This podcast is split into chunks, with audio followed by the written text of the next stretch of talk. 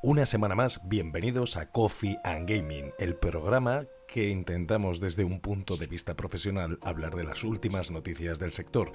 Soy Sergio Reyes, bienvenidos, calentamos cafeteras, que empezamos. Muy buenas, bienvenidos a nuestro último programa, pero de este año, de esta temporada, y probablemente tendremos algún especial del verano, porque ya estamos ahí barruntando. El E3 está casi, casi, casi a puertas. Tenemos cosas. Es verdad que nos queremos ir de vacaciones. Antes nos queremos vacunar. No sabemos cuándo va a ser eso. Pero no importa. Aquí estamos, los insiders. Una semana más, la última de esta temporada, vuelvo a repetir. Y vamos a dar paso a mm, los preferidos de la audiencia. Muy buenas, Paulo, ¿cómo estás? Hola, ¿qué tal? ¿Todo bien?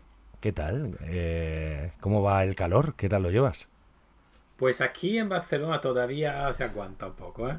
Sí. Todavía, sí, sí. Pero no, no, no estés teniendo ese calor húmedo que ya empiezas a sudar de repente. Mm, sí, pero no es tan grave como normalmente es en junio. Todavía. Cualquiera que te oiga parece que estás en otro sitio, en lugar de al lado de la playa en una ciudad urbanita.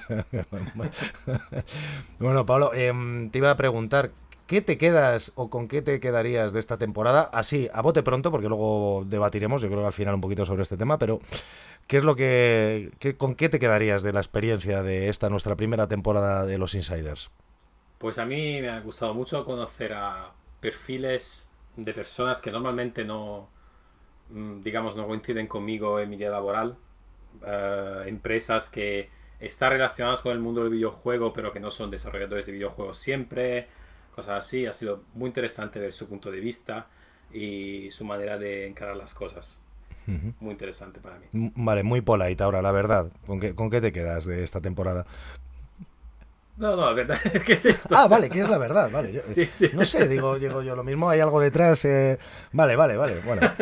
Ok, pues si el doctor eh, recomienda esto para toda aquella persona que quiera disfrutar y pasar un rato eh, en soledad o no, y que disfrute con nosotros de nuestra compañía, ¿verdad? Eso era el resumen. Sí. Muy bien, Pablo. Pues nos vemos en un... Bueno, nos oímos el año que viene. Nos, la, la siguiente temporada nos veremos un poco más. Luis, ¿cómo, cómo, cómo va? ¿Cómo va tu viaje, tus cosas, tus businesses? Muy bien, aquí sigo en Madrid una semanita más, aunque yo creo que ya la semana que viene estaré de nuevo por la Costa del Sol, por lo poco que me queda de disfrutar de, de la costa malagueña, que luego ya para agosto ya volveré a estar aquí por, por Madrid seguramente. Bueno, ni tan mal, ¿no? hubiera sido peor que te hubiera tocado irte en Navidades y, volver después, pero te vas, te vas para acabar el verano allí, o sea que... Ya, ya no, no, no está mal, no me puedo dejar, la verdad. Claro, claro. Bueno, como le preguntaba a Pablo, ¿con qué te quedas tú de esta nuestra primera temporada? Pues em, el poder reconectar con mucha gente, tío. O sea, el yo en, eh, cuando me fui a Inglaterra en el 2011 creo que fue, eh, hace ya mucho tiempo. Audiencia que se prepare, viene cuento de la abuela. No, no, no, no. Ah, vale. Sí, sé como Joe Biden, Joe Biden, ¿no? Que en plan como el abuelo. No, que en 2011 pues eh, fue cuando, digamos, desconecté con mucha gente del sector, sobre todo en lo que es el sector de comercial Madrid, periodismo de Madrid y eso. Y, bueno, Madrid y Barcelona. Y es verdad que ahora, con, gracias a este podcast, pues, pues con Xavi, con Rubén, pues igual con, con Juan directamente, ¿no? Em, con Viasante, bueno, hay mucha, mucha gente aquí que, que hemos tenido en el podcast. O, ¿Eso es porque no te acuerdas de más? ¿Eh? No, pero ¿Eh? digo que ah, al final que, que, han sido muchos que, que gente que, que bueno, que, que, la verdad que ha estado de puta madre volver a conectar con gente y espero que sea el inicio de, de, de todo esto, realmente. Una pregunta, Sergio, cuando hablas de el último episodio de la temporada, cuando dices el año que viene, te refieres a septiembre, ¿no? Ah, claro, año, año escolar, perdóname, sí. Es que ya, sabes, yo, a yo ver creo si la gente va a pensar enero, porque como empezamos más o menos en esas fechas. En enero está pensando la gente, no, pero en serio, yo, yo no, sé, o sea, creo que, bueno, y tú que tienes hijos, también el año casi empieza, ¿no? Y el fiscal year y todas estas cosas, pues depende. Yo para mí, mi fiscal year particular es septiembre. Ahí empieza, ¿no? Hago otra vez el reboot. Todavía tienes, el, todavía tienes la mentalidad del colegio, ¿no? De puta madre. Eh, no sé si ese comentario es positivo o negativo. Ah, Vale, bueno, lo vamos a dejar así, ¿no? bueno, bueno, bien tirada, ¿eh, Luis. Luego te la devolveré. Esta, yo perdono, pero no olvido, que lo sepas. vale, y como, como última, eh, tenemos a Joao, que ha llegado hace poco de trabajar, parece ser. No sé qué, de qué humor estará hoy. Joao. Tierra llamando a Joao. Joao, ¿estás ahí? Todos lo sabíais. Oye, la gente va a pensar que se llama Joao de verdad, ¿eh, Sergio? No, hombre, no. la gente dirá, cuando yo digo Juan, dirán, ¿qué Juan? ¿Quién es, quién es Juan? ¿Quién es Juan? El, ah, nuevo invitado esta semana. El nuevo invitado esta semana. ¿Qué tal? ¿Qué tal? ¿Cómo vas? Pues como bien nos imaginabais, tenía que hacerlo lo de tardar en entrar. Hombre, un, un, sentido homenaje a nuestros primeros episodios en los que Juan tardaba tres o cuatro segundos en adivinar qué botón tenía que pulsar para desmutearse. Claro. Hostia, hablando en tercera persona, qué grande, tío. Sí, claro. Yo, yo, mi, porque es lo último que quieres hacer. Mi pregunta será que si, si, como homenaje vas a tardar en salir también hoy, como ya como para terminar la, la historia. Yo siempre. Sí. Siempre, siempre me voy el último a casa. Sí, sí, eso es verdad, eso es verdad, eso es verdad. Nos lo venías diciendo hace un momento, además. Sí, sí, sí. Em, bueno, pues igual que he preguntado a, Luis y a Paulo, ¿tú con qué te quedas particularmente de, este, de esta primera temporada? Pues yo, pues poder conocerte un poco mejor, Sergio, porque hasta ahora no había tenido oportunidad de hablar contigo así como más de cinco minutos nunca. no, en realidad eh, lo que más me gusta es, pues, es eh, siempre aprender, aprender y descubrir cosas, cosas nuevas de este mundo que a todos nos apasiona, que es un poco también lo que le pasa a, Paolo, que ha podido pues, conocer distintos perfiles de gente que comparte eh, pasión y mundillo, pero realmente pues nunca acabas de conocer todo y pues yo que sé, gente como el, el muchacho de del estudio de Madrid, eh, nos contó cosas muy interesantes. Joaquín, Joaquín, para que, no se... No, no te preocupes, eh, pero para que no piense que no nos acordamos de él. Sí, sí. Yo de hecho el jueves voy a quedar con él. Al final todas esas cosas son las que realmente personalmente quedan, aunque luego mm, yo creo que lo más positivo es ah, descubrir, aprender que hay sitio para un podcast como este, que no es simplemente hablar de los videojuegos y ya, sino que además tiene ¿por qué no? Cierto tono didáctico en el que, bueno, todos descubrimos un poco de, lo que nos gusta y eso está siempre bien. Desde luego, desde luego yo también me... Te voy a compartir tu opinión, Juan, que no sirva de precedente. ¿eh? Esto, esto para cualquiera que nos esté viendo, igual está rompiéndose un mito, pero, pero estoy contigo, estoy contigo en mucho de lo que has dicho. Y añadiría eh, a, vuestras palabras eh, que creo que es, eh, o sea, creo que es bravo por nuestra parte el, montar, el haber montado esto de la nada, sin medios, sin, al final por nuestra pasión por esta industria que tenemos y, y jolín, que no es una cosa fácil, ¿no? El, el quitarnos de, nuestra, de nuestros temas personales y el estar aquí, aunque estemos echando un buen rato y queramos, como bien dice Juan, ¿no? El aportar esa parte didáctica, que creo que también es interesante. Eh, pero es bonito, es bonito el, compartir con vosotros, yo personalmente, de, este tiempo. Hombre, el, el, apoyo de José ayuda también, ¿eh? Que ahí está siempre ahí fiel con nosotros ahí. Pero si, si, es que no me ibas a dejar terminar, claro, porque yo iba a dar la palabra también a Jos, a José, y pues un poco para que nos cuente cómo ha sido esta, esta experiencia, vista parte desde la grada y en parte no. Eh, no, no, sé, no, no ha habido puerta gallola ni nada parecido, sé que por irnos un poco a, a términos taurinos. Que, no sé por qué estoy metiendo los toros aquí, la verdad. Estos son unidas de olla de puñeta. Vamos. Eh, bueno, pues eso, José, que es que si no me acabo enredando y acabo pareciendo Luis. Y ahí te la devolví, claro que sí. Y por lo tanto, José, cuéntanos, que, ¿cómo ha sido? ¿Qué tal? ¿Cómo lo has visto? ¿Qué tal la experiencia? Pues nada, terminando muy contento la temporada y bueno, yo creo que como el resto me quedo con todo lo aprendido, obviamente. Y yo creo que yo más que nadie soy el que más aprovecha de, de todos vosotros.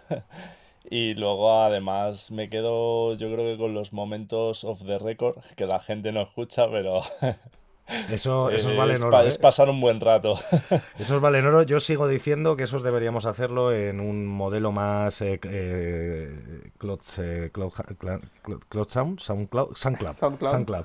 Madre mía, De verdad, yo no, no, no sé qué ha pasado, ¿eh? Estoy hoy un Modelo mucho poco... más Underclander, no more hardware. Ahí, ahí, ahí, ahí, está, exactamente, exactamente. Eh, Yo creo que ahí es donde deberíamos empezar a plantearnos el Patreon, ¿eh? Para poder vender los momentos off the record. ¿no? Claro, No es, el que, es podcast que en sí José, mismo. José tiene el, el- el- el pase Gold que le permite ver el All Access, ¿no? De...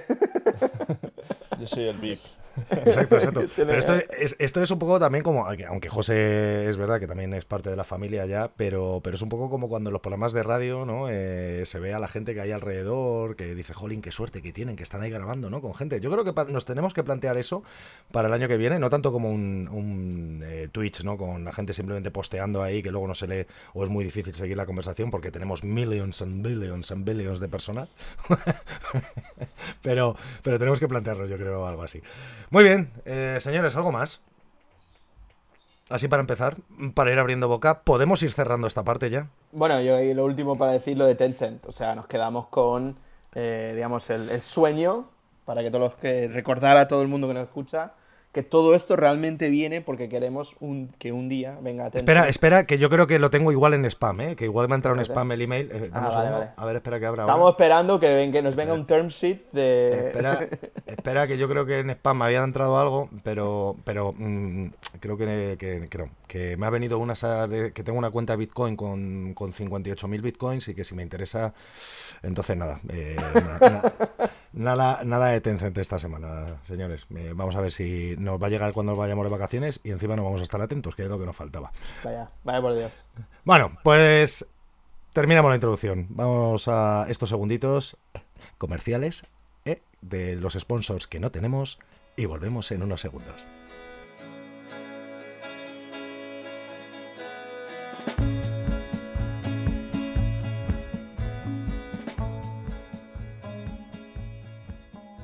Y después de estos momentos publicitarios, volvemos al programa. Eh, eh, bueno, pues ya estamos aquí, jolín. Eh, Esto era lo que os referíais, que hiciéramos así.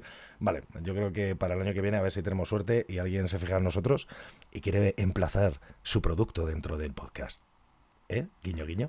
Bueno, vale, pues pasamos. Noticias no tan cortas. Paolo, ¿Qué tal? es tu, es tu turno. Yo tengo dos noticias, una un poco Uh. más light, bueno, pero no Sí. mucho, y la otra es más de negocios, de barra gobiernos y cosas así. Empiezo por la más light, ¿vale? la más light es que hace cuatro días ah, hubo la, el State of Play de Horizon uh, Forbidden West, el nuevo Horizon, el nuevo capítulo de Horizon que saldrá para... Te refieres el que el State of Play es esto que hace PlayStation, ¿no? Para poder enseñar los juegos y demás, ¿no? Eso Por, es. por eso comentar es. un poco a la audiencia, que no solamente lo hace de, de Horizon, que lo ha hecho de varios juegos, ¿no? Sí. Vale. Sí, presentaron el juego y un, una gameplay, o sea, una jugada de unos 15 minutos más o menos. La verdad es todo espectacular. Bueno, bajo mi punto de vista, espectacular. Eh, y será un nuevo juego que saldrá en PlayStation 5 y PlayStation 4. La verdad, antes le comentaba a José, la verdad me ha faltado un poco ver cómo quedaría en PS4, eso sí. Porque, claro, lo que han mostrado es imposible. A no ser que haya mejorado muchísimo el motor gráfico, es imposible de tener todo aquello en una PS4. Pero espera, eh, está, está anunciado para PlayStation 5, pero, eh, o sea, eh, desarrollado y lo van a portar a PlayStation 4. Eso es lo que tú crees que van a hacer. Pues la verdad es que no lo sé cómo funciona su proceso interno porque sé que Guerrilla Games tiene un motor propio. O sea, no tienen, no, no usan, que yo sepa, no usan Unity o Unreal o esos motores, digamos, comerciales, sino que desarrollan uno interno. Que incluso me parece le vendieron a, Ko- a Kojima hace años y cosas así. Pero bueno, la... entonces no sé cómo funciona técnicamente el proceso de publicar en más de un dispositivo para ellos. La verdad es que eso no lo sé. Pero, eh, claro. vale, tengo, el presen- da- tengo el dato, ¿eh? Se llama Décima. Y efectivamente Eso es, es. eh, propietario de por guerrilla desde Navidades del 2013. Eso es. Vale. Lo- Normalmente esos motores son más complicados de desarrollar, pero son más optimizados que motores más generalistas, ¿no? Que publican en, todo, en todas las plataformas. Entonces eso es interés. Para mí, es- o sea, yo me quedo un poco la curiosidad de ver cómo quedaría todo aquello eh, en una PS4. Eh, y cuánto van a recortar, si van a recortar, que supongo que sí. Porque la verdad es que cada planta se movía al pasar al, pasar al OI. eh, o se veía muy lejos, mm, se veían las sombras perfectamente, o sea, una cosa espectacular a, nivel, a nivel gráfico. Y a nivel de mecánicas de gameplay se ve que está enriqueciendo muchísimo todo, todo lo que habían construido ya con Horizon, con el primer Horizon, Zero Dawn, que es uno de los pocos juegos que el año pasado me, he conseguido acabar y que dure más de 5 horas, que no es poco. Juego de 2017, ¿eh? Ojo ahí. No, no, no, no, está mal, ¿eh? Paolo es un tío actualizado, ¿eh? El hombre Sí, sí, no, yo juego siempre dos, tres años después, sí, sí. Yo espero que alguien me lo regala. juego, bueno, pero entonces te tocará ahora jugar un poco por fechas al Death Stranding, ¿no? Pues sí, en breve sí, en breve lo probaré. Claro, porque es del 2019, o sea que ya te toca ahora que jugar y además es el mismo motor gráfico, o sea, tú, tú, sigues la misma línea, ¿no? Por lo que veo, no, no te salgas de ahí, vale, vale. Sí. Y de todas formas, pues se ha generado un poco una polémica alrededor del personaje de Aloy, porque algunos, algunas personas en Twitter y en redes han comentado, han hecho comentarios sobre la estética del personaje, digamos así que se esperaban a una mujer más atractiva, menos gorda en la cara. No no, Lo siento, he estado fuera de... ¿En serio? ¿Estos comentarios son reales? ¿Y, ¿Y, estás hablando que estos comentarios son de gente de la industria incluso o de usuarios? No, no, no, no de usuarios. No sé si también gente de la industria, pero que, que yo haya visto de usuarios, de gente, de tuiteros, de gente que comenta en redes en general. Bueno, la red es un espacio, digamos así, libre en ese sentido, con lo cual hay de todo. De hecho, ha salido hoy, creo, un artículo de opinión eh, muy interesante en, sobre, en El Economista sobre juegos ADN, en la sección del Economista eh, de la, dedicada a videojuegos. Sí, a tecnología, videojuegos y demás. Sí.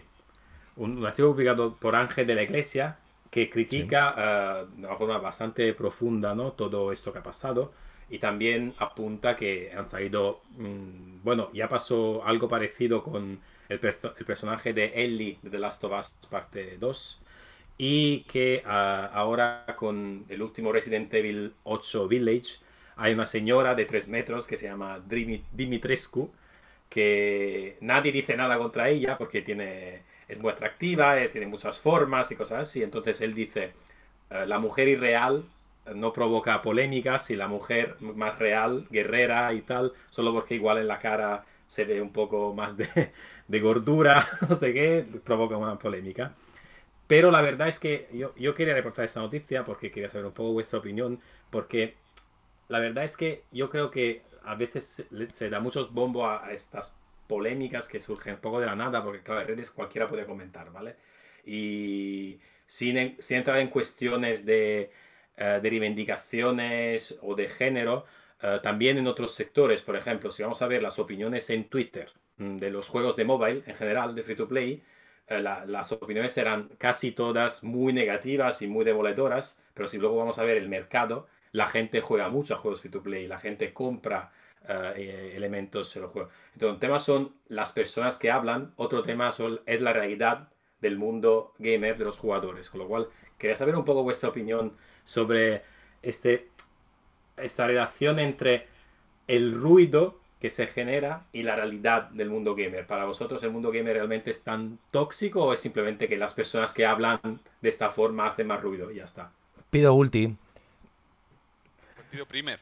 Yo creo que el mundo, eh, como en todo, lo primero es que todo el mundo que se queja es el que hace ruido hay una mayoría silenciosa, de gente complaciente o complacida con lo que se hace y esos, no sé, por lo general no tienen más forma de expresar su, su conformismo pues que no haciendo nada, evidentemente. Sin embargo, es cierto que la toxicidad en el mundo de los videojuegos a todos los niveles siempre se ha potenciado. Y de hecho, incluso, mi opinión es que ah, hasta la gente con cierto poder, los influencers, hacen de la toxicidad eh, parte de su negocio, lo que a su vez hace que la comunidad sea más tóxica. Y puedo citar ejemplos tan claros que aunque sé que Sergio le tiene un aprecio especial, a, como el Chocas, que me parece una persona especialmente negativa y un poco tóxica, pero puedo seguir por gente como Alex el Capo, que cuando algo no le gusta es extremadamente tóxico,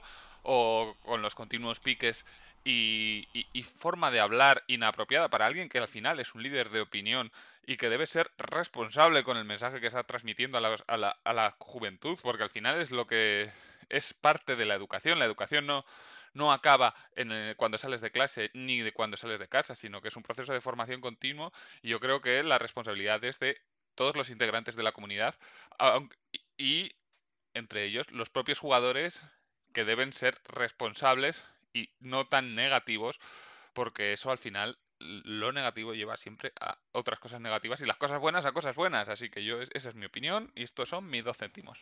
Bueno, yo eh, no quiero, o sea, no estoy en desacuerdo para nada lo que ha dicho eh, lo que ha dicho Juan. Es verdad que yo esa, esa gente, los influencers no los conozco, entonces tampoco puedo comentar.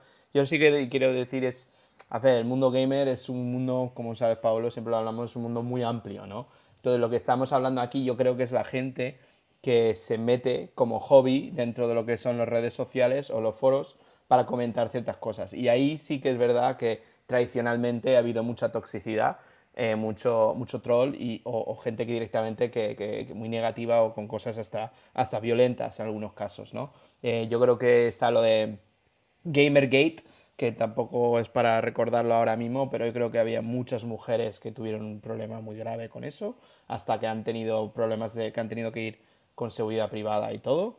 O sea que, bueno, en otro momento lo podríamos llegar a hablar.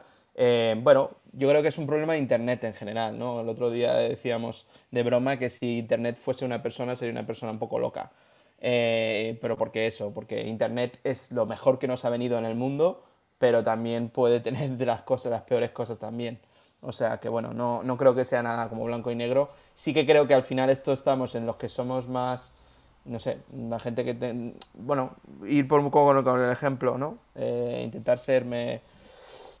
Intentar ser un ejemplo o cuando veamos algo decirlo y como bien ha dicho ahora eh, Juan, yo creo que él no tiene por qué meterse ese en general y él ha dicho que hay cierta gente que es influencer que cree que lo está haciendo que no lo está haciendo bien, que, que, otra, que por otro lado, seguramente Sergio, tú tienes tu propia opinión sobre esa gente y eso es lo bonito, ¿no? Que cada uno tengamos nuestra opinión. Pero bueno, que yo creo que al final lo importante es eso, que no mezclemos una cosa con otra, porque gaming es gaming, pero dentro de eso sí que hay un, nicho que sí que puede ver problemas y ojalá con la educación y con, la cultura, pues con el tiempo lo, vayamos erradicando. Pero Luis, una pregunta que tenía, perdona que, te No, no, no, sí, sí, insisto. Eh, para ti, que eres experto, digamos, en marketing de, videojuegos, eh, estas personas que critican, luego acaban no comprando el juego.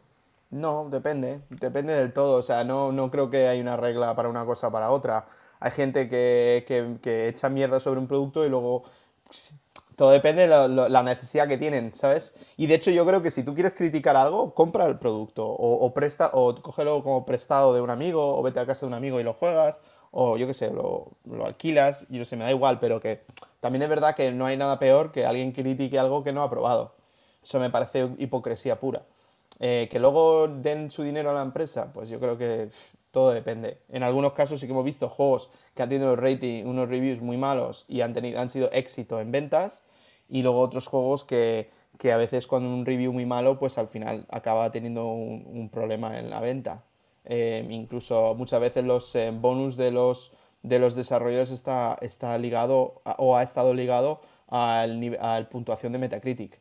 Que eso también me parece muy heavy que se haga eso, pero bueno. Bueno, pues siguiente noticia, que no, que voy a dar mi opinión. Eh, pues yo sí voy a entrar en el tema del género, porque creo que en este punto es importante, eh, que creo que además si la protagonista hubiera sido un protagonista, no hubiéramos tenido esta polémica encima de la mesa. Y creo que em, también, eh, efectivamente, hay mucha toxicidad en las redes sociales, dentro del entorno de lo que se considera el gamer que se autopercibe como gamer y entiende que el resto de personas tienen un escalón por debajo de ese conocimiento y se sienten con la necesidad de llamar la atención a través de las redes sociales y además ahora que vivimos en la cultura del meme, ¿no? que es un poco también algo muy relacionado con la cultura latina, ¿no? la, ridiculización o, el intentar llamar la atención a través de eh, terceras personas. ¿no? Esto no solamente es algo propio de los videojuegos, creo que es algo propio de la cultura audiovisual. Creo que eh, tendría que, echar un ojo. Fijaos que antes he hecho la, medio broma ¿no? de deciros sobre el tema del cuento de la criada pero puede ser que el prototipo también, eh, cuando se sale un poco de lo que nosotros eh, esperamos, como pasó pues con la saga Tomb Raider cuando, cuando hicieron el reboot, ¿no? Y, y la humanizaron eh, y luego pues esto pasó al cine pero con el cuento de la criada la protagonista puede que no cumpla los eh, cánones de belleza que mucha gente tiene en la cabeza y no sé si la gente se lió la manta nuevamente a la cabeza para poder salir a criticar la internet, ¿no? Entonces, eh, la posición es muy fácil, tienes una cuenta en una red social y a partir de ahí, pues vomitas todo lo primero que te pasa por la cabeza sin ningún tipo de criterio alguno. Estoy de acuerdo en el tema de la educación, efectivamente, porque es un tema social y un tema cultural y el, ciberbullying, pues eh, está a la orden del día y eso puede llevarnos también a luego criticar a la gente que ensalza o que puede defender la figura y los valores de Aloy eh, dentro del sector del videojuego.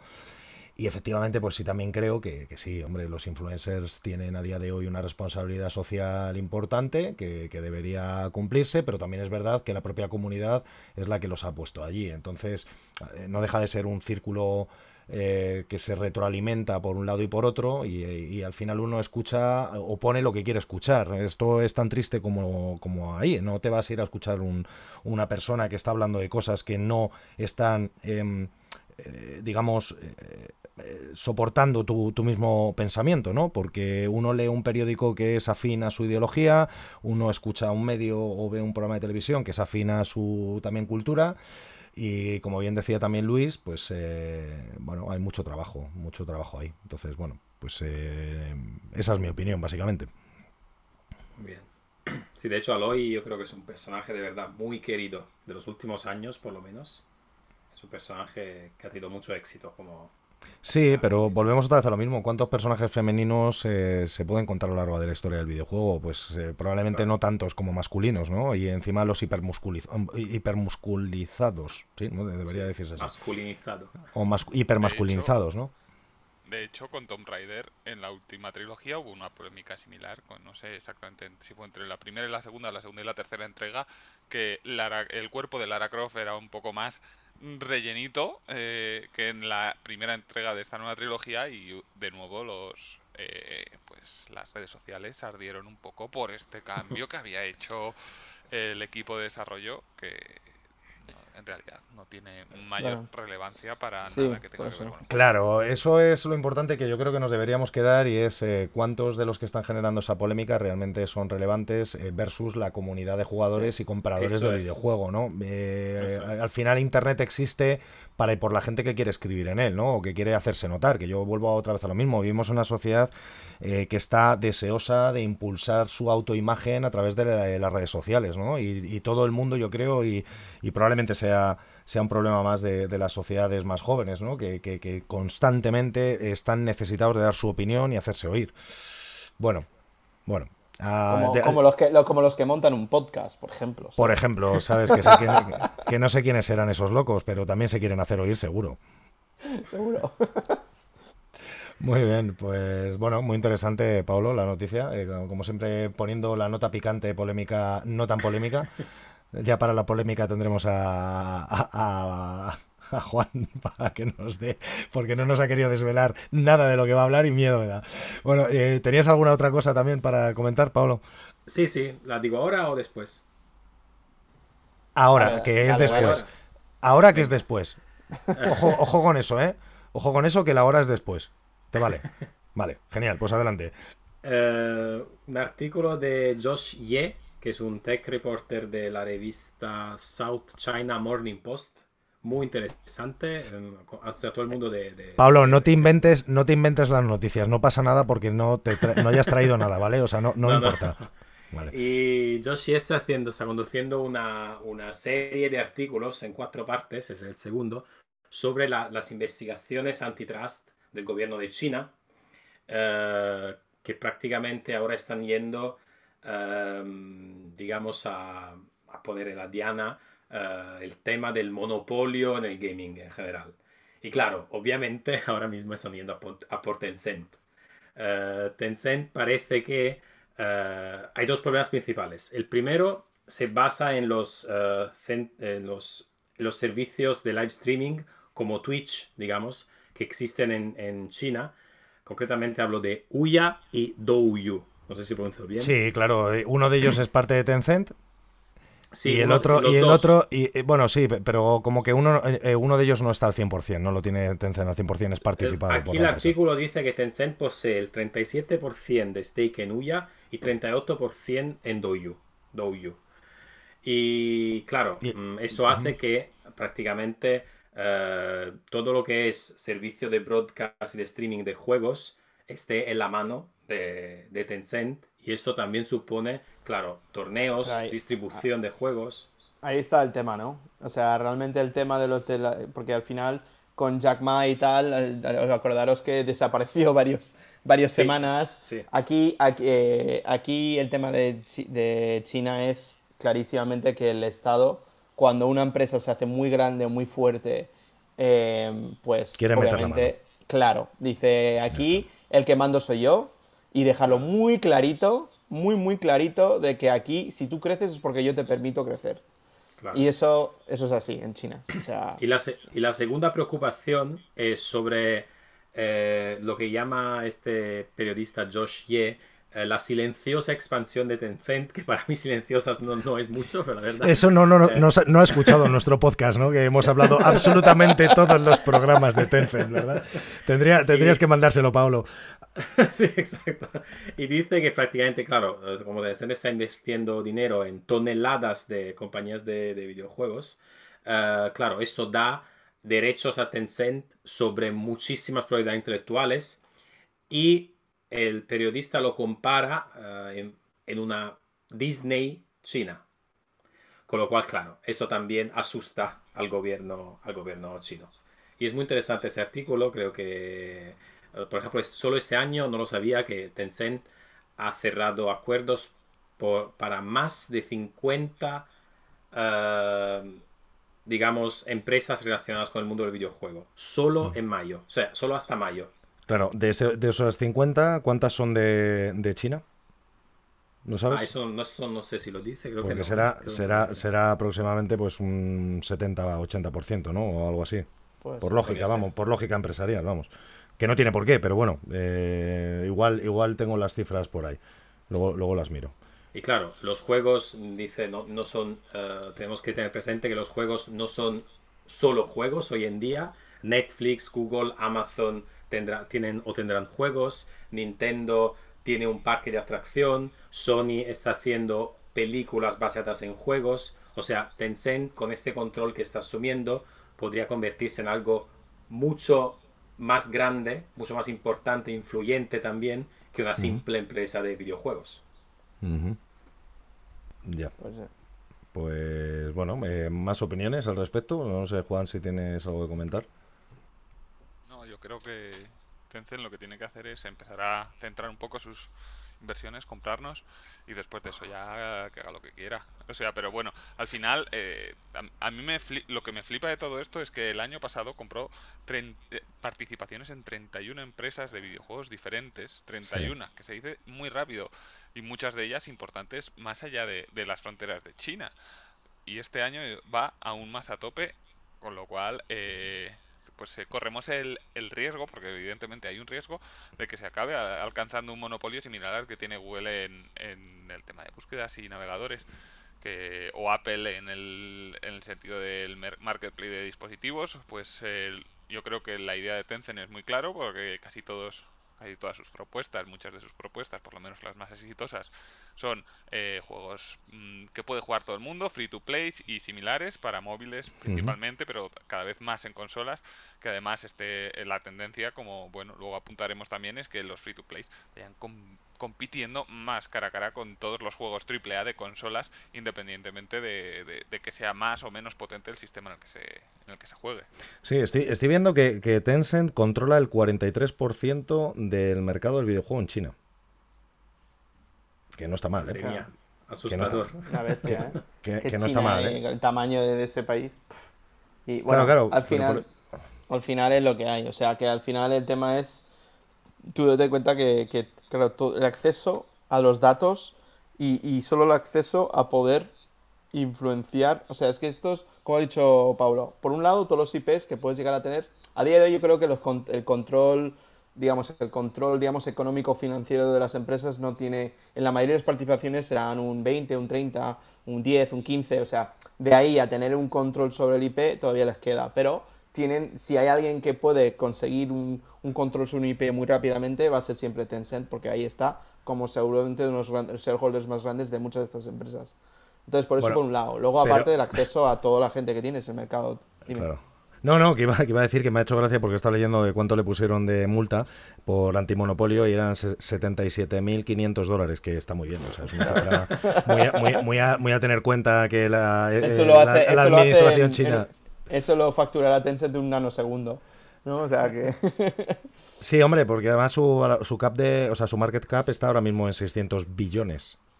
No está mal. No está mal, no está mal. Pero bueno, es eso, es lo de China, no quiere tener cosas que le escapen de su control y ya está. Ya lo pasó con Alibaba y ahora está pasando con Tencent. Claro. Y, con, y, con, y, con, y con esto de ByteDance también está pasando sí, pero NetEase y demás eh, está dentro de todo esto. Está Alibaba, está efectivamente ByteDance y está NetEase, que son las tres grandes empresas tecnológicas de China. O sea que, bueno, veremos a ver lo que, lo que va pasando. Desde luego con estas multas tampoco creo que les hagan mucho daño, sinceramente. Sirve más para que sacas y sacar la noticia que otra cosa, ¿no? O eso, o que la periodista que ha sacado la noticia, pues eh, probablemente el año que viene no esté trabajando en la industria, y ahí lo dejo. Eh, bueno, pues, pues nada, Pablo, muchas gracias por la noticia de Josie. Eh, pasamos con Mario. Luis, ¿qué, nos traes, ¿qué nos traes esta semana? Bueno, pues yo traigo una noticia que es que Larry Prost, que igual muchos no saben quién es, pero es uno de, los, eh, de las personas que más años lleva en la empresa de Tony Katz y ha sido consejero delegado del, del consejo de, de Electronic Arts durante los últimos años y él pues ha decidido ya, eh, digamos, eh, dejar su puesto. Yo imagino que ya está como pensando en su jubilación, que ya tiene creo que 70 años o por ahí. Y nada, al final es una de las personas más influyentes en el fondo de, de nuestra industria él, eh, él empezó en, el, en, Activision en el 82 eh, y luego en el 86 se, se, unió a Electronic Arts como vicepresidente de ventas, pero realmente lo, lo, curioso es cuando él se hizo CEO de la empresa. Fue CEO desde el año 91 hasta, eh, no sé hasta qué año, pero bueno, hasta muchos años, hasta el 2007. O sea, fíjate, casi, casi, o sea, 18 años o por ahí fue CEO y durante su etapa como CEO realmente fue el gran, gran, gran crecimiento de Electronic Arts con el momento de, de, franquicias como los Sims, Need for Speed, es cuando FIFA y Madden se convirtieron en las grandes franquicias que son a día de hoy. Eh, y bueno, y realmente pues al final es verdad que mucha gente mm, conoce más quizás Trip Hop Hawkins, que al final es como el que más cariño la gente le tiene, pero digamos, este tenía la parte, digamos, llevaba un poco el sombrero business. Y yo creo que nuestro podcast, que nos gustamos dedicarnos a la parte de business de, nuestra industria, pues, pues eh, es curioso, ¿no? Una persona que, que se ha dedicado tantos años a esta industria y que al final entró como un chaval joven y se va pues ya con 70 años y con y, y, bueno, habiendo seguramente dejado su huella. Entonces yo quiero haceros la pregunta muy rápida, eh, una ronda muy rápida eh, de con qué juego de Electronic Arts, de, Electronic Arts os quedáis desde, el, desde esta época, ¿no? De entre el 91 y el 2007, que son ya casi dos décadas, ¿con qué juego o franquicia de Electronic Arts es con la que más os quedáis? Yo me quedo con Need for Speed Underground 2. ¿Por qué? Para mí, porque en ese momento rompió el esquema de los juegos de coche tipo arcade y, bueno, pues creo que fue una propuesta bastante arriesgada por parte de Electronic Arts eh, como juego de motor eh, y por el boom también de las películas de, coches eh, que teníamos en ese momento. Entonces, no sé, me parece que es un juego, lo tengo muy, con muy buena, muy buen recuerdo. Y fíjate que Need for Speed desde entonces es, es, bueno, va, a ser algo lo que voy a decir que, no ha levantado cabeza la franquicia, vamos, que de hecho se han tomado ahora, me parece, dos años o un año y medio para poder revitalizarla y ver qué hacer con ella, porque ha estado dando bandazos de un lado a otro y precisamente yo creo que en ese momento era una de las franquicias estrella dentro de Electronic Arts, entonces, bueno, me quedo con ello.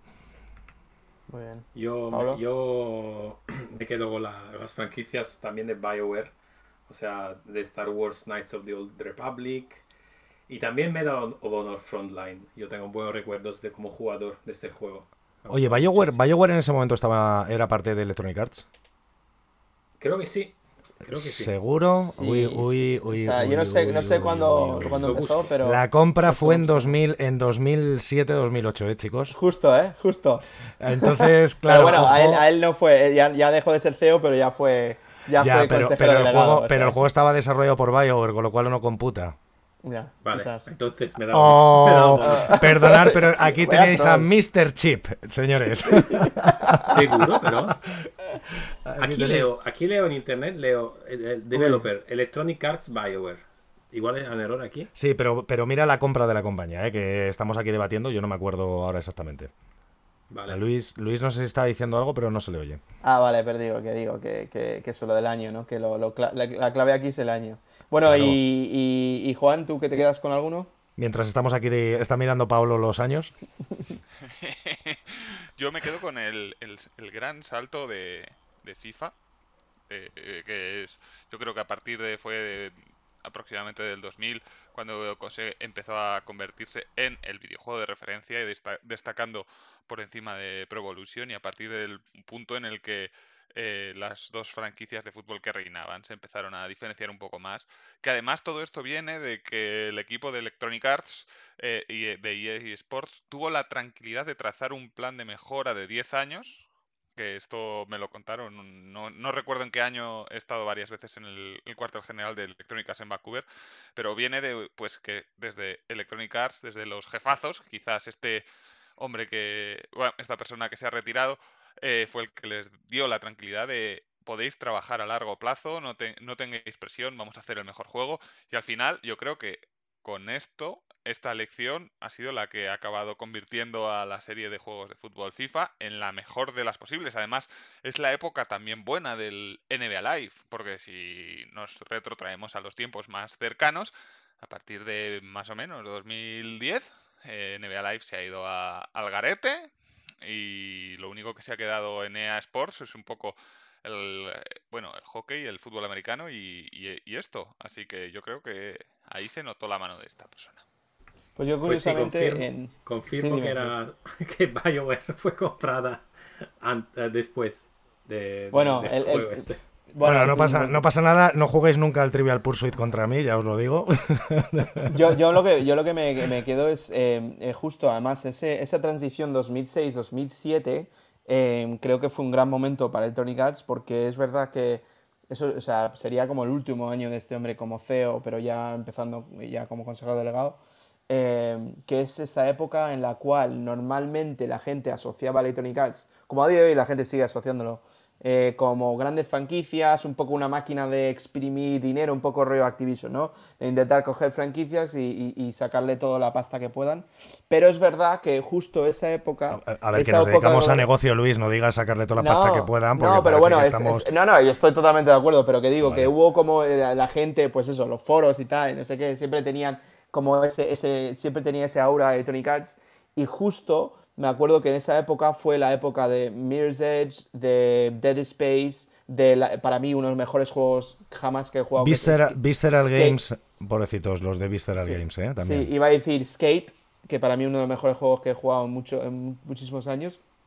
Eh, pues, eh, y más o menos, como dices, la compra de BioWare y todo eso, al final eh, todos esos juegos salieron más o menos esa, esa pequeña época gloriosa, yo creo, en cuanto por lo menos a juegos que estuvieron eh, con pues una un gran, bueno, gran aceptación por parte de la, de la crítica y, y bueno, es una parte curiosa de su, su historia. Muy Vale. bien, chicos. Eh, muy Pues bien, bueno, mío. pues, pues nada, y Pablo, entonces, si no quitamos a BioWare de, de- de la ecuación, ¿con qué te quedas? Eh, Medal, Medal of Honor Frontline.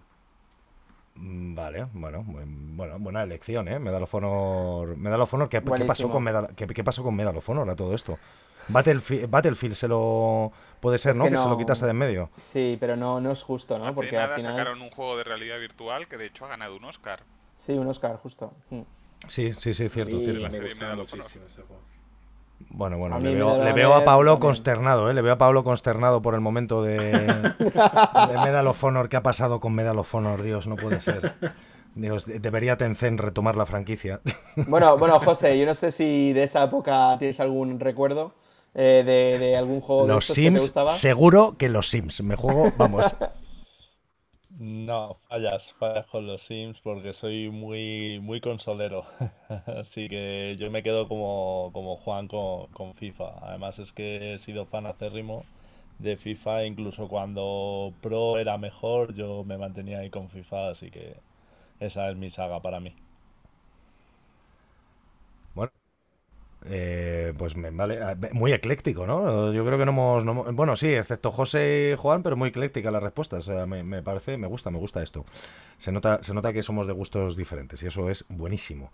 Señores, eh, vale, pues ¿alguna cosa más, Luis? No. Bueno, pues pasamos con, con el indomable. A ver qué, qué nos trae esta semana, Joao.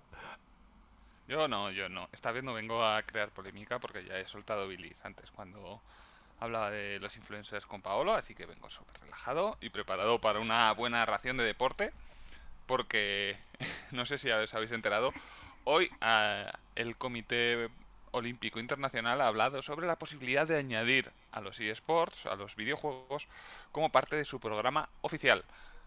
Hay que recordar que en este año los Juegos Olímpicos de, Tokio, aunque son los Juegos Olímpicos de 2020, si se hacen, serán este verano, en 2021. Hay, una, hay un programa olímpico no oficial en el que se incluyen varios videojuegos, en el que, bueno, está un juego de béisbol que solo está a la venta en Japón, eh, un juego de ciclismo que invita a la gente a coger sus rodillos y participar directamente contra eh, deportistas reales.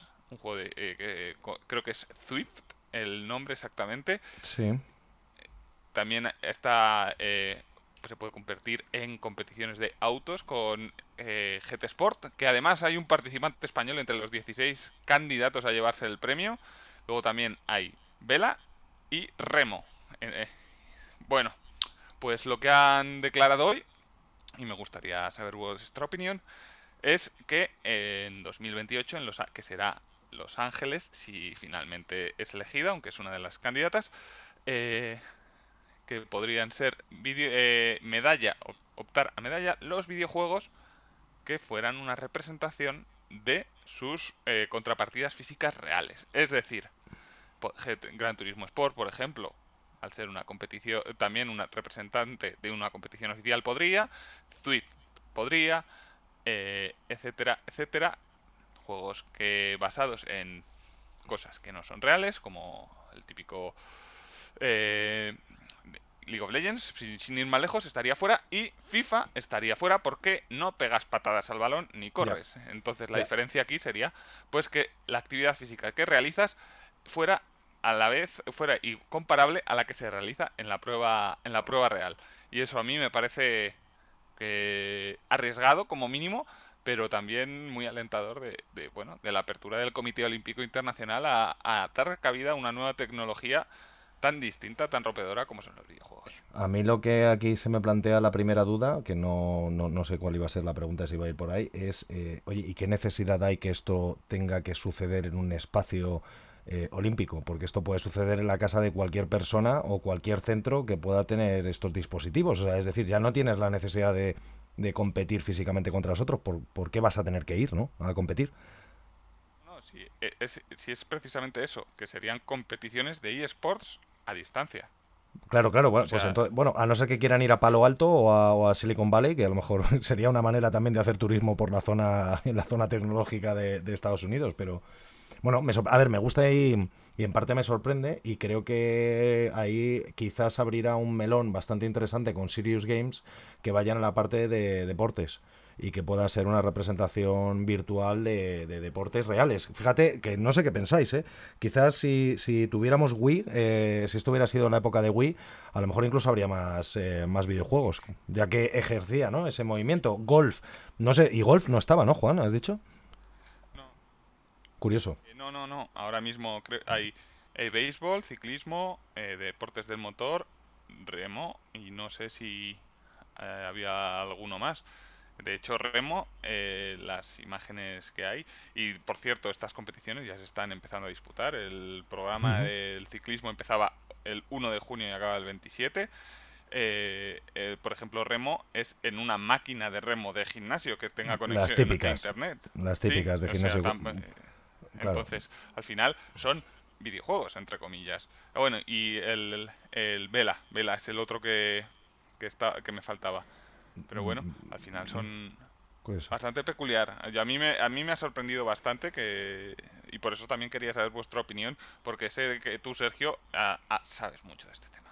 No, yo creo que quedan, ¿qué has dicho? ¿2028? Sí. Quedan siete años. Eh, es que en siete años pueden pasar muchas cosas, chicos. Vamos, en siete años, fijaos, siete años para atrás, ahora la industria cómo ha cambiado. Es que no, no, no, no termino de poder. De hecho, tiene que pasar todavía. No sé si finalmente se va a hacer Japón este, este verano. Eh, o al final lo habían, lo habían cancelado, pero Japón también iba a empezar a tener sus primeras cosas relacionadas con gaming y yo creo que lo que marque un poco eso es lo que veremos que irá pasando ¿no? con, la parte de desarrollo, con la parte de gente que le interese competir, porque estamos hablando que si es dentro de siete años, eh, estamos hablando que a lo mejor los que compitan en ese momento son gente que a día de hoy tendrá 14, 15 años, ¿puede ser? Fácilmente. sí, ¿no? Eh, yo entiendo que las limitaciones son distintas, al no necesitarse tampoco... Ni idea. Claro, es que ni idea, ni idea, ni idea si van a poner un cap en la edad, ¿no? Es decir, si tienes más de 30 años no puedes participar, es que no, no, no lo sé, no... Eh, me surgen casi más dudas que respuestas, ¿no? A todo esto. Para mí, si, eh, si lo hacen, digamos, para reconocer que ciertas competiciones también tienen un valor eh, olímpico, me parece muy interesante. Si lo hacen sencillamente para volver a enganchar audiencias a las Olimpiadas que básicamente se han perdido, pues me parece que tenga menos valor. Y sobre el tema de la distancia, yo no estoy seguro que sea la manera más correcta la distancia, porque imagínate que tú eres el equipo de España, pues el equipo mejor del mundo, y yo soy el equipo de Italia, igual te quiero que, pierdas, pues te ataco con, con hacker o con lo que sea y hago que, que te venga un lag y no podrás competir conmigo. En, cambio, si estamos en el mismo centro físico, preparado, con un LAN potente, justo, eco para todos, estaremos jugando en las mismas condiciones todos.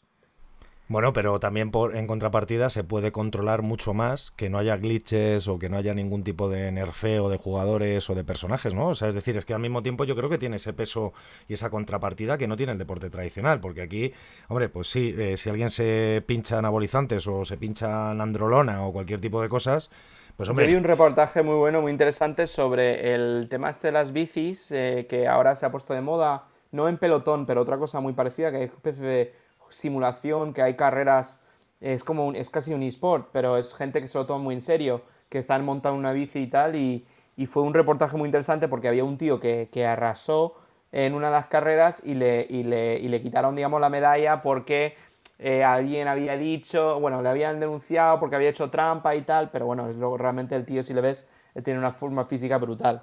Eh, o sea, que bueno, que ya hay polémicas aquí con temas de, de, tramposos o de lo que sea, incluso también de doping igualmente, porque al final estás montado encima de una bici. Que eso, que, eh, Luis, que eso ya ha pasado en los esports, ¿eh? que no es una cosa que estemos hablándolo solamente en el tema del deporte, que en los esports ya ha habido casos precisamente de doping y ha habido casos también de, situaciones, ¿no? De, bueno, de gente que ha utilizado hacks. En, no sé, eh, bueno, tú Juan que era más, más bastante jugador del Overwatch, Overwatch tenía bastantes problemas con, todo esto en su momento, ¿no? Y, y CSGO hasta... Y CSGO a saco, También ha tenido un problema bastante grave con un bug que permitía a los entrenadores ver la partida y dar instrucciones de una manera poco, poco legítima. Hace, hace, literalmente semanas ha habido polémica por el tema. Claro, entonces yo Pero bueno, pero independientemente, para mí, ¿eh? y este es, esto sí que es totalmente mi opinión, creo que eh, es un entorno mucho más controlable que el, de, que el del atletismo o el deporte tradicional olímpico. ¿eh? Creo, creo. Lo que pasa que esto es como ¿Pero todo. qué? ¿En qué sentido? Pues en el sentido que al final eh, todo lo haces a través de un sistema que está computerizado. Entonces el seguimiento, si, si ponen eh, bien las herramientas para que no sucedan situaciones como las que estamos eh, hablando ahora, de CSGO, de Overwatch o de cualquiera de los videojuegos, el control puede ser más exhaustivo que al final un deportista que mirarlo el caso, por ejemplo, de Lance Armstrong con el minimotor de, de la bicicleta que estaba saliendo hace pues no, no más de un mes, ¿no? Y están sacándolo ahora después de ¿cuántos años? ¿10? Desde que ganó su último tour. Qué barbaridad. Claro, Luego el entonces, tema- bueno, Luego, hay, otra, hay, hay una manera, de hecho, bastante simple de controlar. Por ejemplo, yo que te estoy realizando ahora eh, demos, me están realizando demos a, tra- a- a través de internet, a través de streaming de, de la nube. Hay una herramienta que se llama Parsec, que hay- como entiendo de que hay muchas otras, sí, ¿qué eh, en la que tienen absoluto control sobre el equipo en el que estás. Es decir, podrían llegar, tú das acceso completo y por ello saben qué programas están eh, ejecutándose, qué no está ejecutándose, cuándo se conecta o desconecta cualquier tipo de periférico. Eh, es decir, al final estas cosas permiten un nivel de control mucho más elevado que el Muy interesante lo que humano. dices, que no lo habíamos tenido en cuenta porque al final estaremos hablando en 2028 probablemente que todo esto suceda en la nube. Por lo tanto, el control es todavía más grande, ¿no? Que si le tienes que mandar un juego, ¿no? Como cuando Nintendo en su momento hacía el- eh, las competiciones y regalaba el cartucho de oro a los ganadores, ¿no? En, en América, en Estados Unidos, en los años fi- finales de los 80, principios de los 90. O sea que, Ojalá bueno, tener uno de esos, ¿eh? eso vale, eso sí que vale dinero. eso sí que vale dinero. Yo tengo una, una duda ética, a ver si soy viejo o, si- o qué- o qué pasa. Es que si tú ves la- las Olimpiadas y ves, yo que sé, un atleta que consigue hacer, yo un salto espectacular o algo así, eso te transmite, digamos así, una, una- un mensaje de salud y de entrenar, ¿no? Un mensaje, digamos así, positivo. Eh, los videojuegos, eh, desde la perspectiva del cuerpo humano, cuando yo veo a los equipos de eSport, les veo todos sentados con sus latas de, de Red Bull o lo que sea. que- Bueno, pero, que- pero te entiendo, Pablo, pero quizás aquí el tema es el Espera, cerebro, espera, ¿no? deja, deja, deja acabar a Pablo porque no ha terminado todavía. Y si no, es que no me transmiten el mismo tipo de mensaje, digamos, mm, saludable, de la- del, digamos, de cuidar de tu cuerpo. mm, Bueno, lo, lo- lo- lo primero es que estamos hablando de juegos que sí tienen una, impli- una implicación física, ¿no? Que son los que decía la Juan, que al final sí tienen esa implicación física, como puede ser el remo, la vela, pues que, que va van a suceder cosas, ¿no? No son juegos como tú bien comentas, Pablo, que va a ser simplemente un jugador enfrente de un ordenador haciendo clics, aunque tenga 500 pulsaciones por, por minuto, ¿no? Que son supuestamente, ahí está la gente que...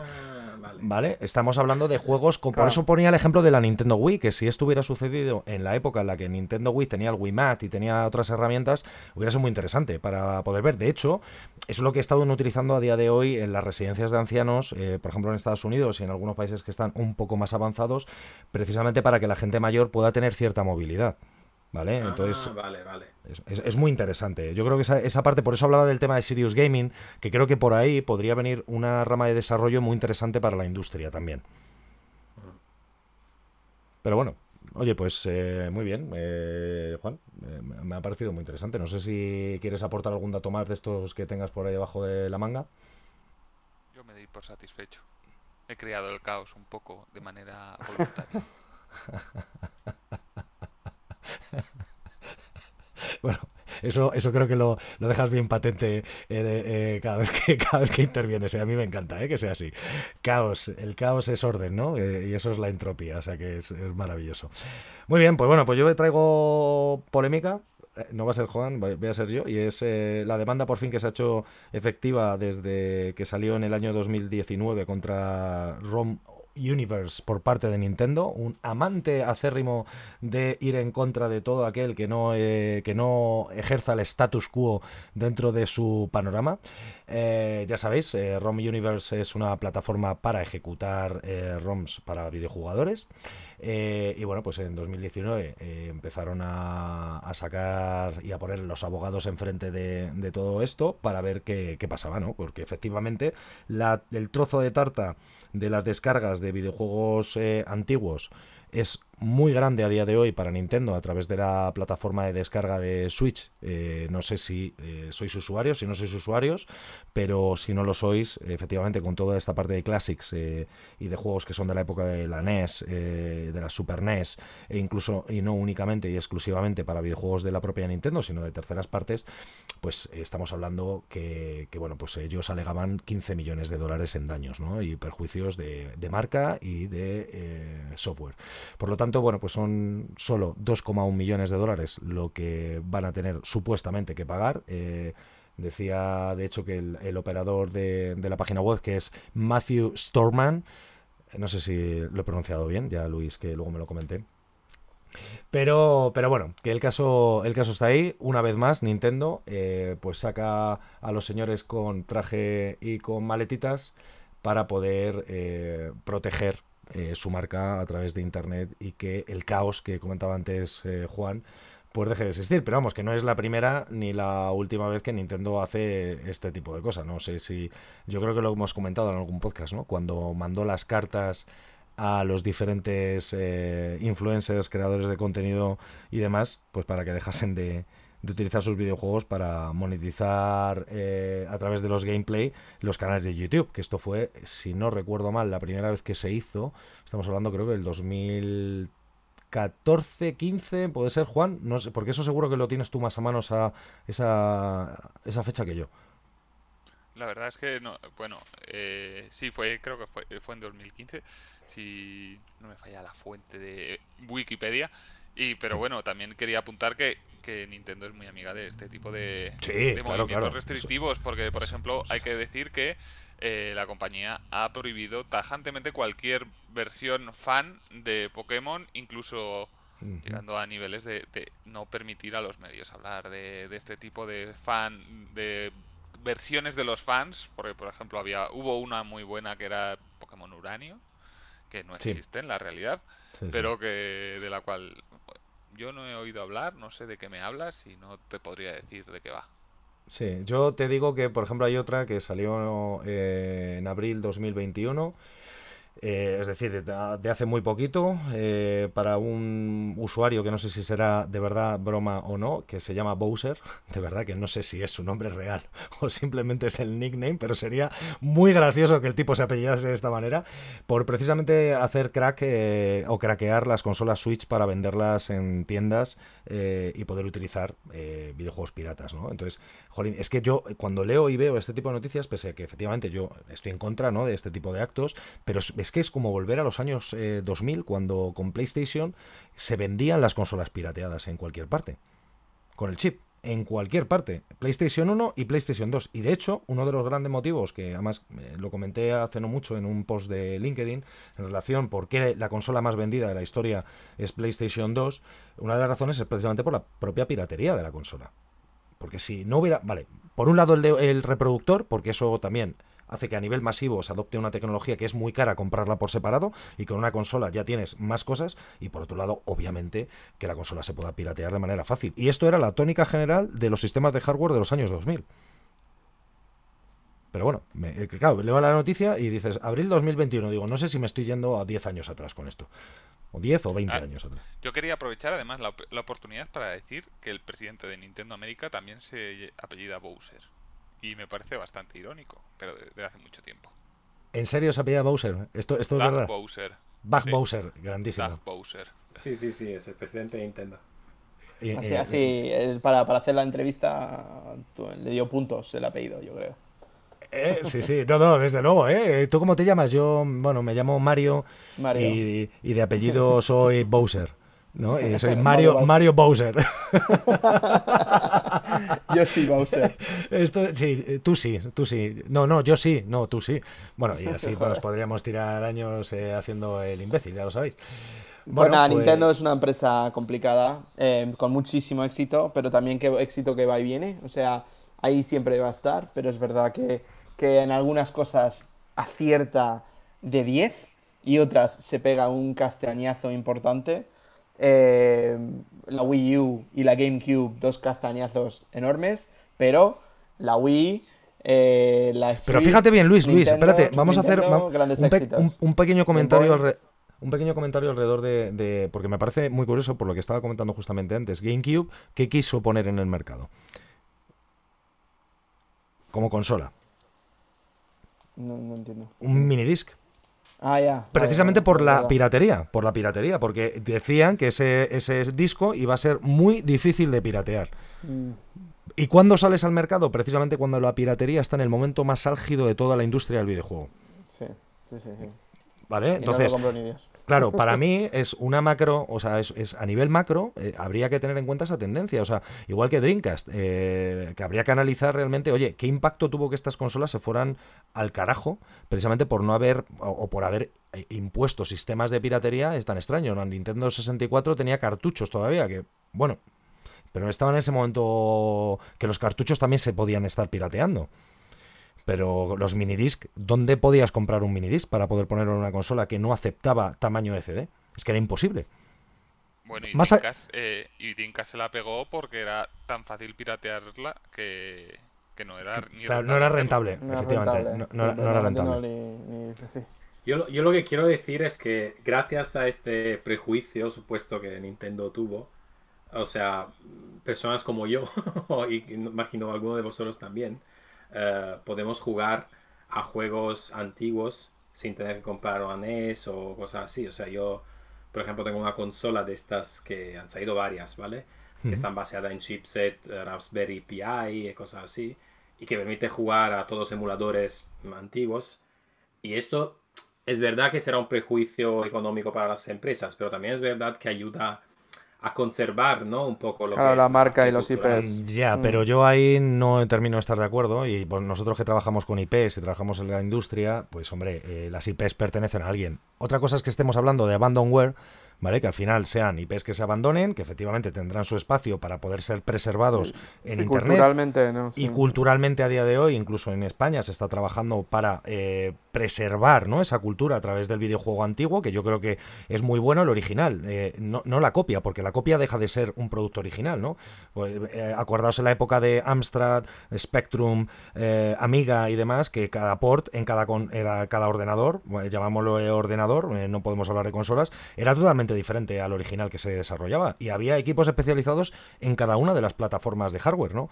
Porque el videojuego era completamente diferente al que estabas jugando en Spectrum por la capacidad de la consola, la idiosincrasia y la programación de la propia, del propio ordenador que de la otra. Entonces, eh, bueno, si estamos hablando de esa época, pues eh, ¿quién, quién va a jugar a día de hoy, no? Pues hombre, mm, no sé si es monetizable ese contenido, ¿vale? Que ahí es donde está el tema. Ya. Ya que, ya que hablamos, eh, Sergio, del tema de las consolas, igual podemos enganchar con el tema que habíamos hablado antes del podcast, con el tema este de Sony, de, Fantástico. cómo lo bien que, lo bien que le está Cortito, ahora. cortito y yo creo que poco porque llevamos ya 54 minutos solamente de esta parte. Yo creo que para cerrar está muy bien. Eh, yo creo que cerramos en el colofón con Sony PlayStation. Me tomaré una birra Sí. para celebrarlo. De Pero bueno, me parece curioso eso, ¿no? Como, como algunas consolas tienen un super éxito y otras consolas pues se pegan, se pegan la hostia, ¿no? Entonces, bueno, hemos hablado de GameCube y Wii U siendo dos consolas que no han ido, que no le fue nada bien a Nintendo, pero luego ha tenido Wii- grandísimos Ah, vale, éxitos como la Wii. Sí, sí. Sí, la Wii U, pero que luego Vale, la vale. Wii, o sea, antes de eso la Wii y, la- efectivamente. y luego la Switch han sido dos grandes renacimientos, dos veces, de, de, de Nintendo, ¿no? Y luego eh, eh, eh, Microsoft, que con la Xbox le funcionó muy bien, Xbox 360 la petó, y luego ya con Xbox One, pues no le fue tan bien, ¿no? Y, y veremos qué pasa ahora eh, con, con, con, el nuevo, con la nueva de Xbox. Con las series, pero- con las series con la XS. serie exactamente. están agotando. el la diferencia entre las dos de momento está en que Sony es capaz de producir muchas más consolas, porque las dos están agotando stock cada vez que salen. Claro, Claro, pero claro, las esto- esto unidades tendrá que ver- habrá que verlas. Eh, la pero esto, esto es muy interesante lo que comenta Juan, porque para mí tiene mucho que ver la presencia de Sony en el mercado asiático. Y que la- al final la producción se hace allí. Estaba, estábamos comentando antes off the record un poco el tema del shortage eh, con componentes, con el tema del litio y demás. Y hombre, tener presencia en el mercado no es lo mismo una empresa norteamericana con todos los problemas que te están teniendo eh, o que ha tenido eh, Trump o en, en- en el mercado asiático que eh, Sony, que directamente, bueno, pues lo- eh, yo creo que tendrá una posición más estable, ¿no? Para esto. Que, que es analizar, ¿eh? Yo ahora mismo es verdad que lo estoy diciendo un poco más con la mano en el pecho y, y un canto al sol que otra cosa, pero creo que irá por ahí los tiros. Sí, para, y para comentar para la audiencia un poco eso, que, ha salido un reporte, ¿no? Y que al final eh, los números de PlayStation 5 son de los mejores que han habido de todos sus lanzamientos de consola, incluso mejor que PlayStation 4, que PlayStation 4 es ese gran salto. Y curiosamente yo creo que se podría llegar a decir que PlayStation 3 fue uno, digamos, de esos momentos bajos, entre comillas, para Sony. Em, porque es verdad que ahí Xbox 360 triunfó mucho. Y, y bueno, e, es como todo, ¿no? Estas, estas empresas que tienen sus oleadas, eh, van y vienen, pero luego, bueno, y luego como Sega, que, se la, bueno, que ya directamente con el Dreamcast, después del Dreamcast ya, ya tiró la toalla, ¿no?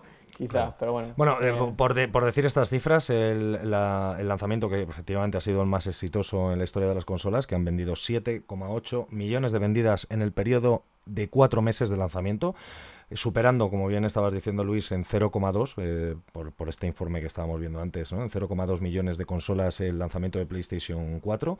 Y esto, como volvemos a comentar, eh, a tenor de los problemas que ha tenido la empresa con eh, la pandemia, con la producción y con la escasez, un poco que está sucediendo con los componentes de las placas bases y demás. Y yo ahí os dejo también, que si queréis, porque esto es un report que hemos visto todos, que, podáis comentar algún dato que os ha parecido así más, más interesante interesante. No sé si eh, uno cada uno, yo creo que es, es lo genial. Eh, Juan, si, si, quieres empezamos por ti o Paolo, me, la verdad que me da lo mismo. Yo, es que mi apunte va mucho en, en la línea de, de, lo que hemos estado hablando, de, de, que al final se trata de un report por, propio de Sony, con lo cual estos datos que vais a decir a continuación eh, hay que tomárselos al menos con una pequeña, un pequeño grano de sal por, porque al final no son propios, no van a decir absolutamente nada negativo de, su propio trabajo, excepto que fuera un algo crítico, como lo bien decíais antes, con, por ejemplo, cuando salió Play 3, que el hecho diferencial fue el precio inicial de la consola, que de Play 3 salió muy cara en comparación con con su competencia y con el precio del mercado. Por eso, en esta generación hubo esta guerra entre Sony y Microsoft, que a mí me parece uno de los juegos de esconder, esconder en la jugada más divertidos de la industria en los últimos tiempos, porque estuvieron jugando al perro y el gato Sony y Microsoft durante semanas de lo anuncio ahora, pero bueno, que lo anuncio ahora, a mí me pareció divertidísimo. Por eso Sony siempre quiso salir los últimos, porque además las malas lenguas dicen que eh, conforme Microsoft anunció su precio, Sony tuvo que hacer cambios en el hardware para ajustar el, margen que se podía permitir perder con cada consola y, y, salir al mismo precio que Xbox. Qué ágiles, ¿no? Joder, si pueden hacer eso en tan poco tiempo. Sí, de hecho a mí me lo, me lo ha contado gente que, que ha tenido tenía acceso a las al, briefing interno de... Nombres, Juan, nombres, Juan, si los das siempre, no, ahora no vengas aquí con me lo ha dicho gente.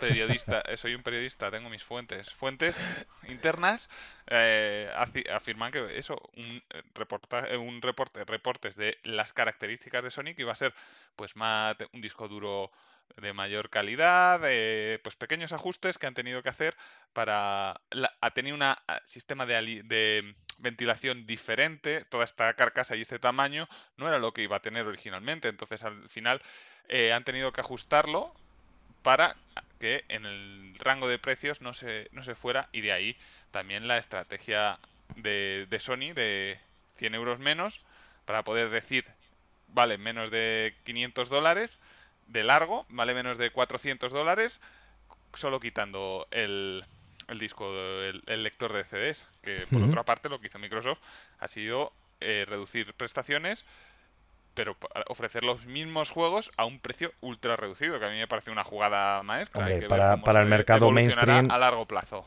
Para el mercado mainstream, por supuesto, porque al final es un tema de precio. O sea, eso, eso está clarísimo, ¿no? Pues sí, sí, la verdad que estoy bastante de acuerdo. Eh, ¿Pablo? A mí la parte que más me ha interesado es la parte del... Cuando habla del... El reporte habla de la, de la tail, de la cola que dejará PS4 en el futuro. Que quieren asegurar una cola bastante larga, una duración bastante larga de PS4, la consola anterior a través de claramente de publicar, como hemos dicho, grandes títulos en PS5 y también en PS4, como hemos dicho Horizon y también aquí se habla de Far Cry 6. Y luego, la parte que más me gusta, eh, basada en títulos free to play, básicamente, en crecimiento de títulos free to play. Claro, free to play se basa en dar gratis un juego, con lo cual tú necesitas eh, una audiencia muy grande y es lógicamente te conviene tener cuantas más dispositivos abiertos posibles. Sobre todo, Y sobre todo ahora al inicio, porque además como no hay tanto título, cuanto más títulos free to play haya, pues mejor para esos títulos free to play, por supuesto. Claro, por supuesto. Y bueno, eso me gusta porque claro, eso significa que a mí, a mí a Luis no nos faltará trabajo y, que, esto, y que esto sigue creciendo y es muy interesante para mí, la parte más me ha interesado, la verdad la verdad pues, es que mm, es curioso porque yo. Perdona, perdón, No, es que iba a decir mi dato, Luis, pero claro, no me dejas hablar. ya, por si coincide. Por si coincide. Hazme, hazme, hazme, host. pero porque así, así, así, como podemos coincidir, así te lo quito. Eh... yo me quedo, yo me quedo, obviamente, con el dato de los suscriptores en, PlayStation, eh, la plataforma de Play. Bueno, por, bueno, me quedo por la parte, sobre todo, de lo digital. Me quedo por el, el, auge, o el aumento obvio versus PlayStation 4 de, de add-ons, de las ventas de, de, todo lo que es contenido cosmético o contenido que es añadido a los propios videojuegos, que se ha incrementado. Obviamente, el mercado ha cambiado desde el lanzamiento de PlayStation 4 en un 231%. Pero es que eh, la PlayStation, eh, la versión digital, ¿vale? La que comentaba Juan, que precisamente no tiene el disco para poder reproducir los videojuegos, sino es únicamente nube y como estaba también eh, pues un poco comentando Paolo y demás, pues genera un 16% más de revenue a través de precisamente estos añadidos.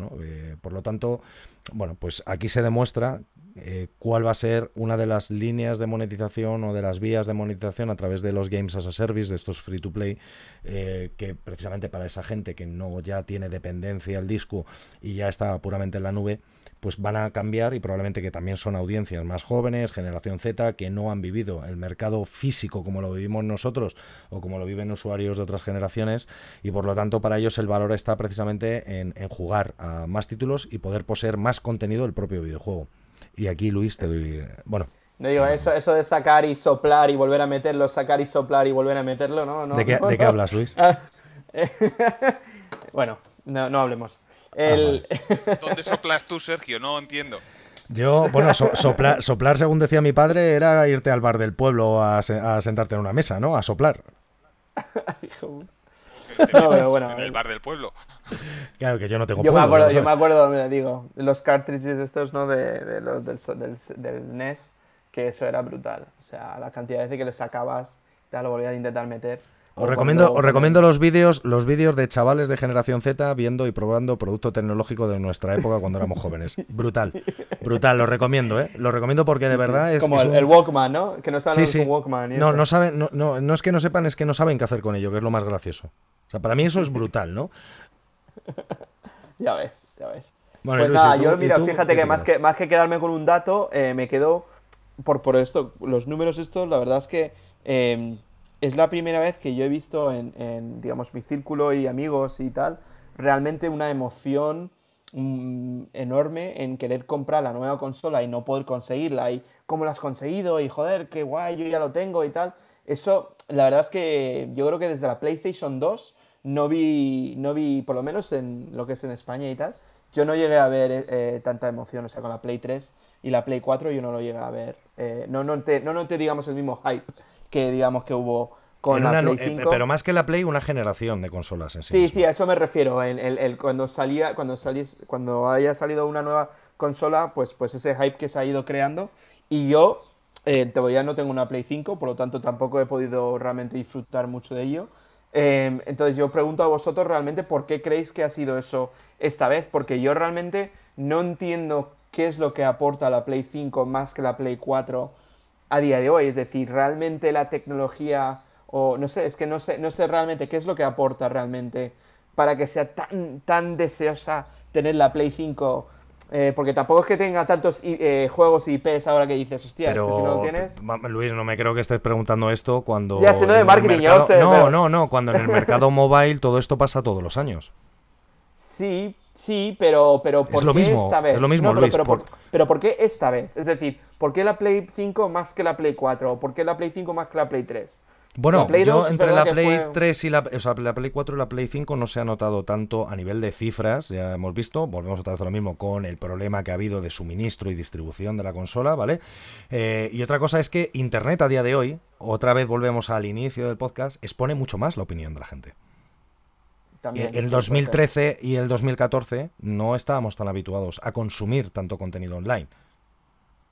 Ya, no igual que ahora, no está claro.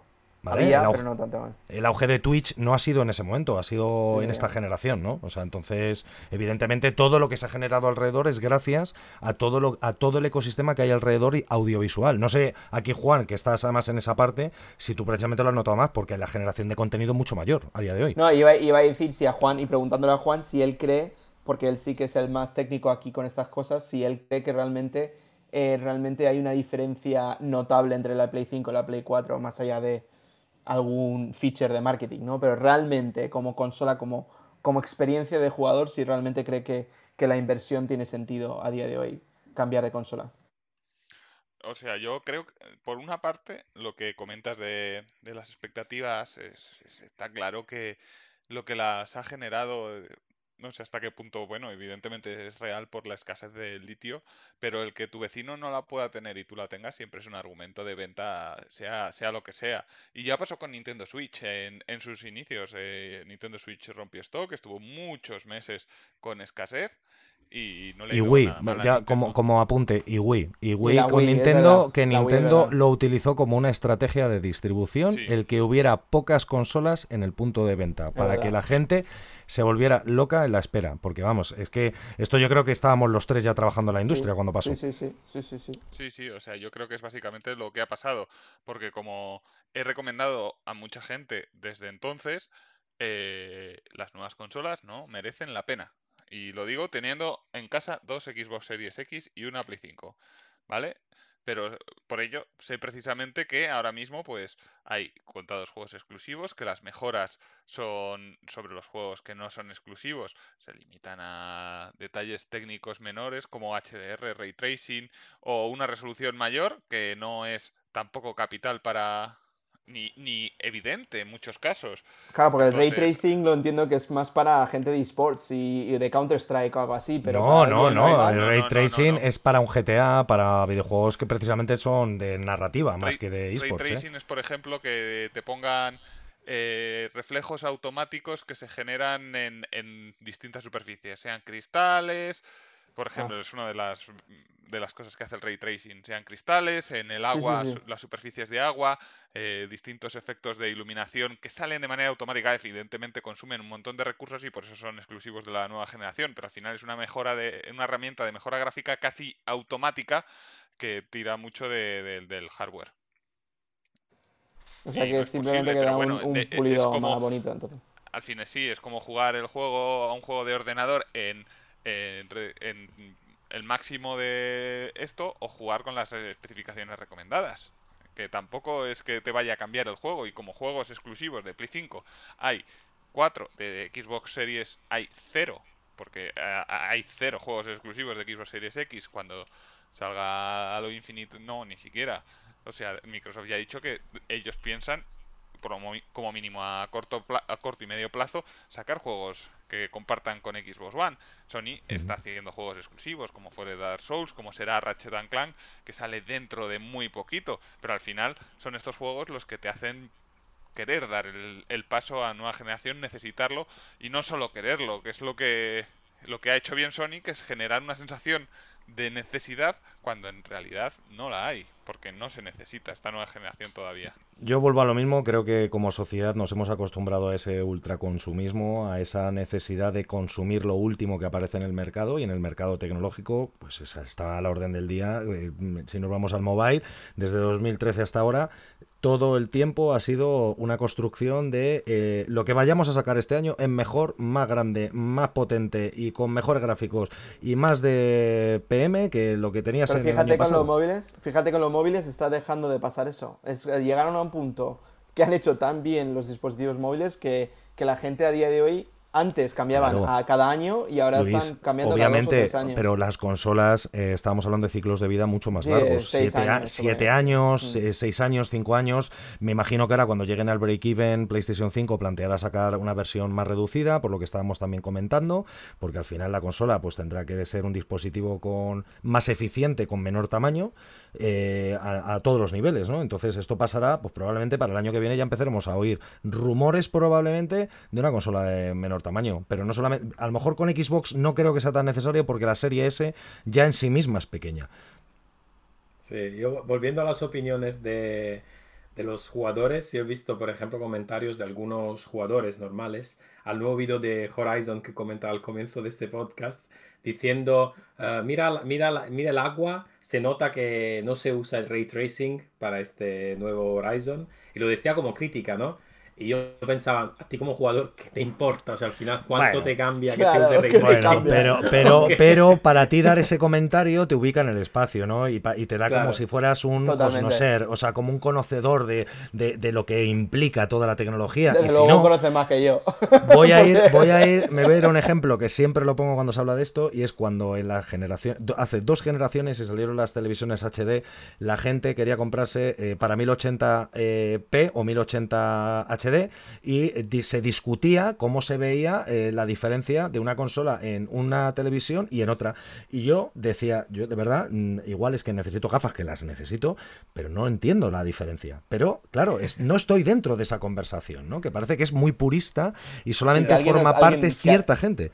Que alguien, que alguien que escuche esto, que está en esa discusión, que venga y que nos lo diga, por favor, porque que alguien me lo explique realmente qué es lo que cambia por el re- tener ese reflejo en el agua o no tener el reflejo en el agua, la experiencia real de jugar ese juego. Pues te- yo te invito a que veas el mod que se ha hecho precisamente eh, con Ray Tracing de GTA, para que veas un poco la diferencia del 5, ¿vale? Para que veas la diferencia con y sin. Y ahí te generas tú mismo tus propias conclusiones. Luis. No, no, vale, bien, bien, bien. Lo miraré, lo miraré. I'll check Bueno, it out. I'll check it out. Bueno, pues señores, eh, señores, señoras, señoritos, señoritas, eh, yo creo que ya por hoy eh, esto es una buena pieza para terminar. No hemos hablado de Activision, no nos podemos ir sin hablar de Activision, tío. O sea, no, No, sería el último episodio, no es broma. Esto, teaser, teaser trailer, yo creo que vamos a hacer una estrategia de teasing eh, generando simplemente con, con notas polémicas y vamos a ir a- haciendo el, el spread out ahí con, con todo esto. Así que nada, yo eh, de corazón, eh, por una parte agradeceros a vosotros el, el que estemos aquí compartiendo este tiempo. Eh, a vosotros me refiero a los insiders, eh, a todos. Compartir a todos los invitados que han pasado por, por eh, este micrófono, eh, por el suyo, porque el COVID no compartimos micrófonos. ¿Puedes repetirlos todos, Sergio? Eh, sí, puedo, pero no quiero. Eh,